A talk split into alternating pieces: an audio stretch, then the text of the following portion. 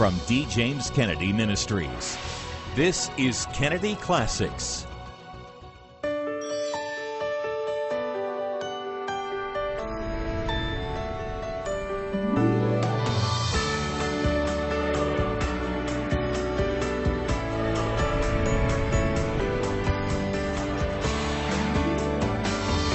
Welcome to Kennedy Classics.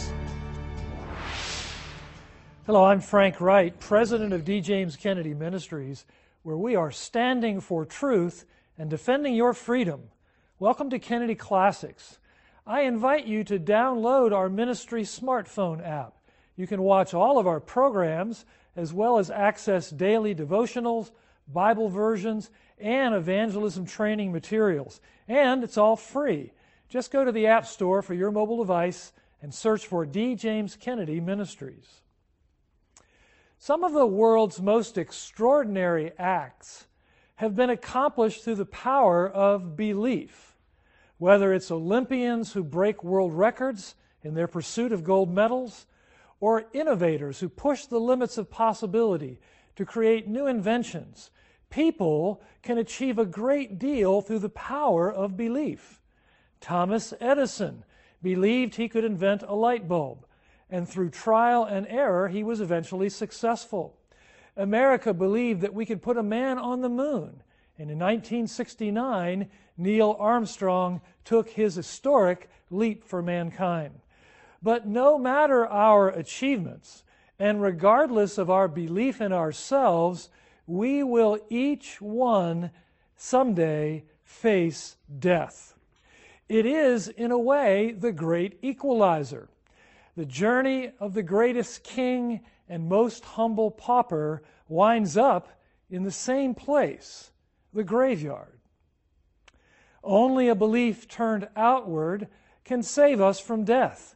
As the great Christian poet John Donne once wrote, Death, be not proud, though some have called thee, one short sleep past, we wake eternally, and death shall be no more.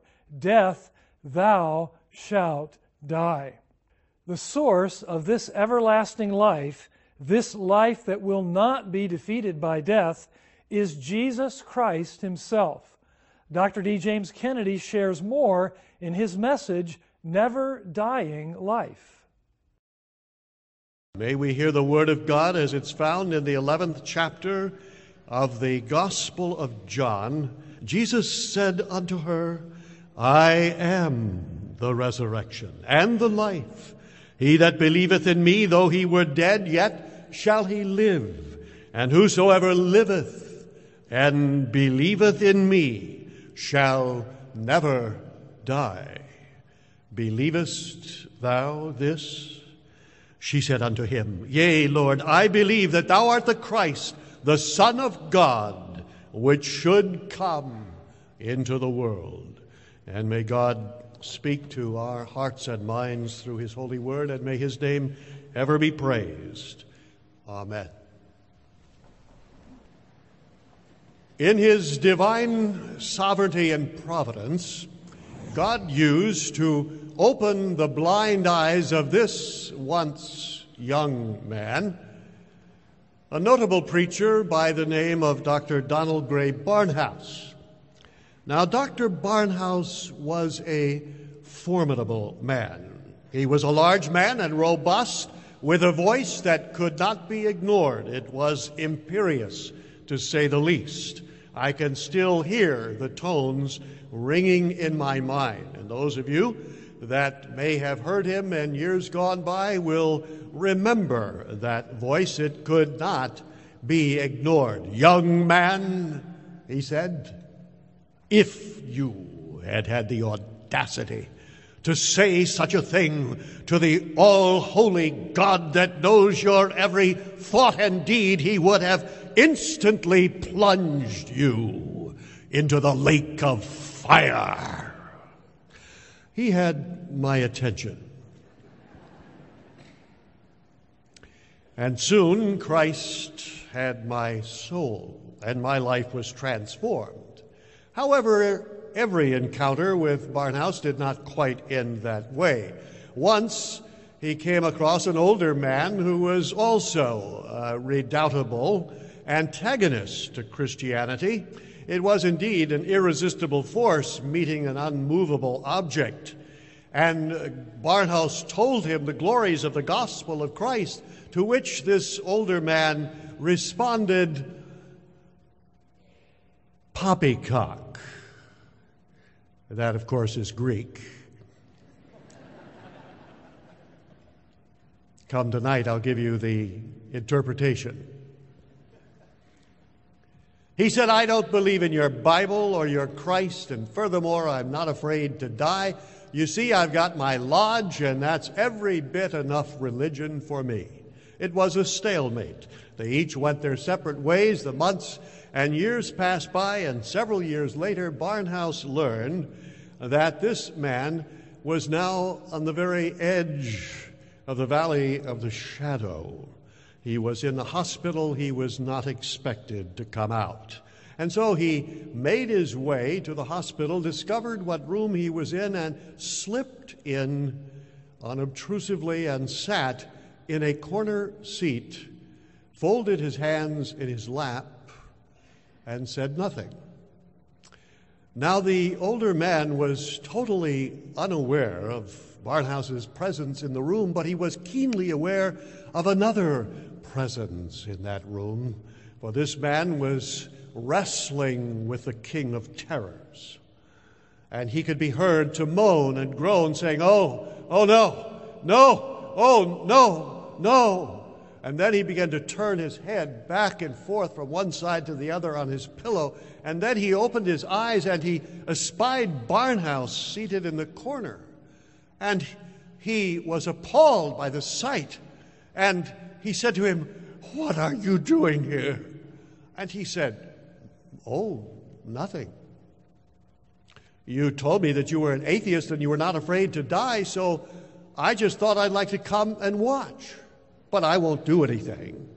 So you just go ahead with whatever it is you're doing, and I'll just sit here and watch. And the man had the look of a wounded animal on his face, and with a voice of desperation, he said, You wouldn't mock a dying man, would you? And then he asked Barnhouse to tell him once again about Jesus.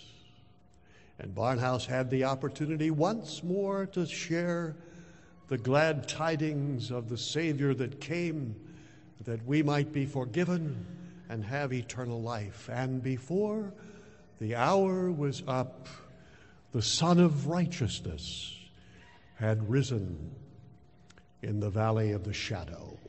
And that old man entered into life. Well, I'm afraid that he is typical of a great many in our time today. Many who don't have the faintest idea what's going to happen to them. They might put on a great deal of bravado while they are young and while health fills their bodies, but that's only because they've never stared into the hollow eyes of death and never really considered their own mortality. The great Dr. Samuel Johnson, who gave us the first magnificent dictionary of the English language, who was the center of social life in London said that most of us run from one vocation or avocation to another throughout all of our lives, all in a vain effort to never think about our mortality. Yes, there are many who may pretend that they have no fear of death, but unless they have come to know the conqueror of death, they are merely pretending and deceiving. Epicurus, 2,000 years ago, who was not a Christian, said very well, What men fear is not that death is annihilation, but what they fear is that it is not. T.S. Eliot, more recently in Murder in the Cathedral, declared, Not what we call death but what beyond death is not death, we fear. We fear. How true that is. And it has been echoed by numerous people, great and mighty as well as others. It is interesting to me to hear, as I have over my life, the skeptics wax voluble and eloquent about their unbelief. But it is also more interesting to see them when they come to the end of their life, when the fogs of death begin to fill their throat. Think of Thomas Paine, who was a hero once in America until he published his Age of Reason, which was a book he gave a copy of to Ben Franklin, who urged him not to publish it, but he went ahead and in his pride he did so anyway, and it brought indeed all manner of ignominy upon him until he was forced to leave the country. When he came to the end of his life, however, he was not so robust and he was not so skeptical. He said that he would give worlds if he had them, if the age of reason had not been published. Or take the most brilliant, caustic skeptic that probably ever lived. A man who wrote an entire encyclopedia against Christianity and the Bible. Do you know who that was? That was, of course, Voltaire, the great leader of the skeptical movement in France. But time moves on. And so at length, Voltaire came to the edge of the valley of the shadow. And as he was on his final bed, he found that his unbelief was failing him. Like the young man who had been led into unbelief by an older skeptic, and when the young man was taken sick and was going to die, the skeptic was afraid he would recant and came to him and said, Now, young man, he said, Hold on, hold on. And the boy said, Sir, you left me nothing to hold on to. And so it was with Voltaire. And he decided that what he wanted to do would be be reconciled to the church. And so he called for a clergyman. And this got out and was rumored around Paris and caused a great stir among the skeptical community. And so the unbelievers rushed to his house and to his bed to prevent this most embarrassing possible recantation. But when they got there, they found they had discovered their own ignominy and that of Voltaire as well. He said, Be gone, ye wretches. And like Adam before him, he cast the blame on them. Look what you have brought me to. Get out of my sight. And he threw them out of his house. His physician said he was the most wretched looking human being that he'd ever seen. He called for a secretary and had a statement of his recantation written and signed by two witnesses, and it availed him not at all. Remember, dear friend, God says, Seek ye the Lord while he may be found. Call ye upon him while he is near. God cannot always be found. And there are times when our heart can become so encrusted with sin, so adamant in rebellion that we cannot bring ourselves to repent or even to believe. And though Voltaire had this signed and witnessed statement of his recantation and of his faith, it meant nothing at all, for there was no heart in it. And he lived for two more months. Stokim, his physician, said it was an unbelievably miserable thing. Even his unbelieving friends would no longer come into the house because his cries and his anguish were so incredibly horrible. At length, he would vacillate between saying, Oh Christ, oh Christ Jesus, help me, till coming and saying, I am abandoned by God and men. He'd say, Do not leave me. Send somebody to be with me. It is hell to be alone, to die alone. Yes, my friends, I think of all of the thousands of people that read his works and were turned from the faith. Only I wish that they could have tiptoed into that death chamber and seen the greatest of all of the skeptics when he came to look into the face, the hollowed eyes and lank jawed skull of death itself, the king of terrors. How is it with you? Is death something that you fear and dread? Or have you been delivered from death? The Bible tells us that Satan has kept the whole world in bondage throughout all of their lives through the fear of death. Is that fear in your heart? Can you actually think of death without terror? Can you think of it as a glorious graduation and coronation day? Is it something that you can look forward to with anticipation, or is it a forbidding and foreboding evil that you cringe at the very thought of and will not let yourself think about it? It is a formidable foe and down through the centuries, it has marched, and no one has impeded or slowed its advance. Think of the graves that it has left. Where is the city without a cemetery? Where is the field without a grave? Where is the home that has not been hung in crape? Indeed, O earth, how multitudinous are the citizens of the sod. O sea, how vast is the population that dwells in thy caverns. O mighty death, who can deal with this implacable foe? There is only one, and that is Christ not all of the mighty or wise or noble of the earth could do anything. Not any of the founders of the religions of the world. Only Christ could say, I am he that was dead, and behold, I am alive forevermore. And you that trust in me shall live also.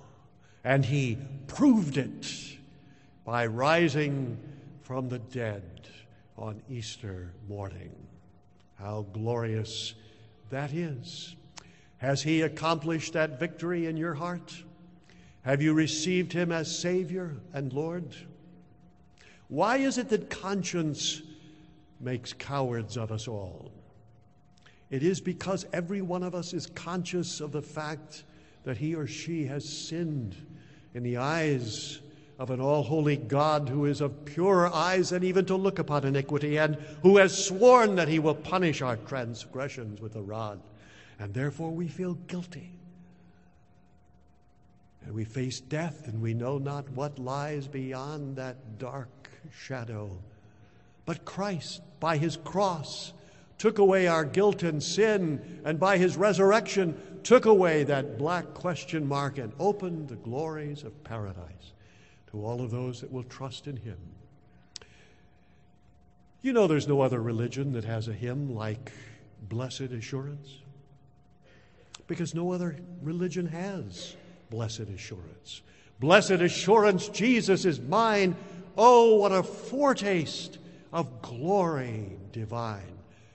Have you, can you sing that from your heart in truth? Do you have that blessed assurance, or do you have that fearful dread of what lies beyond the curtain of death. Christ wants you to have that joy. He wants you to have that certainty. He wants to dispel the fear. Over and over again, he said, Fear not, fear not, be not afraid, it is I. But it means nothing at all unless we receive that victory as our own unless we invite Him to come and set up that cross in our own hearts to be our Savior, our Lord, our God, our King, the conqueror of the grave. Is He that to you? Is your life lived to His glory? Do you live the purpose that He has given to you to glorify His name, to advance His kingdom, to make Him known to a lost world? Is that what you do the rest of the year? If so, you can have that assurance. You can know that when you leave this world, you are going to a realm that death cannot enter. You are entering a city that has no cemetery, a city decked with silver and lilies, a city where we will live forever with Christ, a city where there are transparent mansions of gold, a city through whose windows that light jawed skull cannot grin, in capacious chambers where that bony finger cannot beckon, a city where in new and deathless bodies, which shall throb with the thrill of endless life, we shall adore his matchless name. Ah, my friend, that is what I desire for every one of you. That certainty, that assurance, that joy that only Christ can give. That you will know that you will soon be in that place where you will be rejoined to those that you have loved and lost, where you will receive all that has been taken from you in this life, where you will indeed be crowned the crest of triumph and you will look upon him who is the conqueror of death and the Lord of glory. And you will stand full in the undimmed blaze of Emmanuel's smile. You will have reached paradise, and you will know that there in that glorious place, where the fountains are filled with the water of life eternal, that you will look upon him at his glorious conqueror's throne, and you will sing, Alleluia, Hosanna, our Savior hath conquered the tomb, our Savior hath conquered death, our Savior has brought us all the way to glory. May we pray.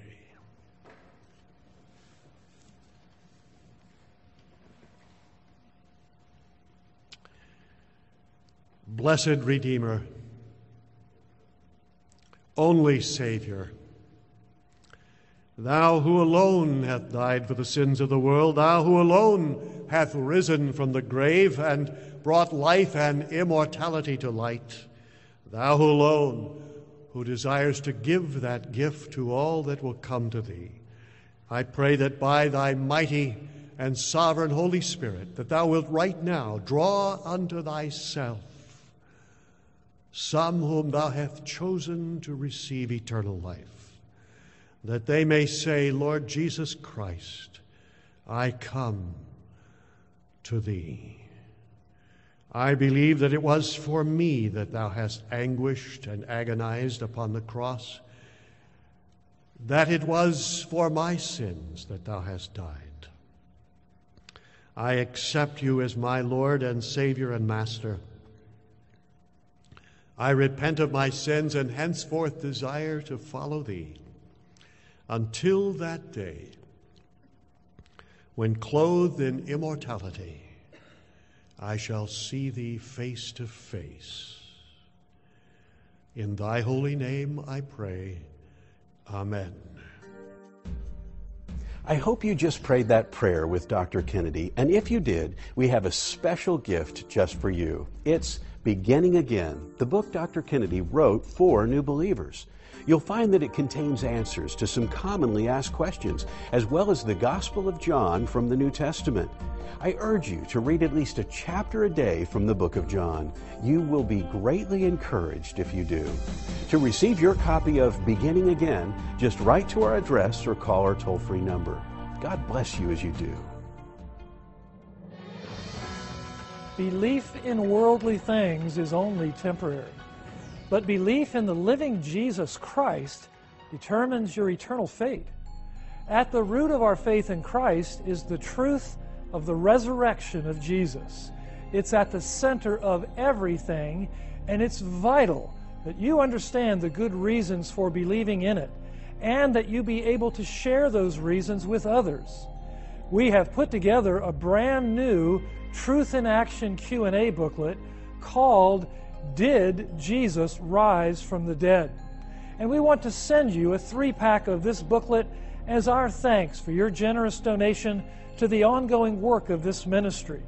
You'll want to keep one for yourself, and you'll have two more to share with others.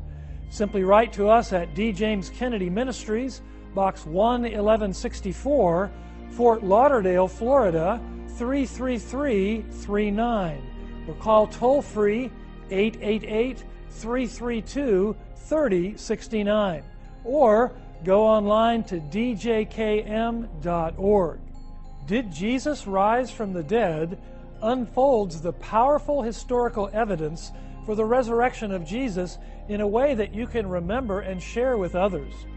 And if you are able to give a donation of $35 or more, we will send you the three pack of the booklet, Did Jesus Rise from the Dead, plus the best selling book, One Minute After You Die, by Dr. Erwin Lutzer.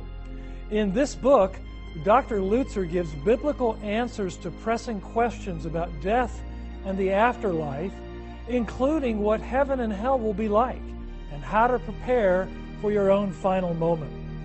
Though the afterlife is shrouded in mystery, the Bible does peel back the curtain.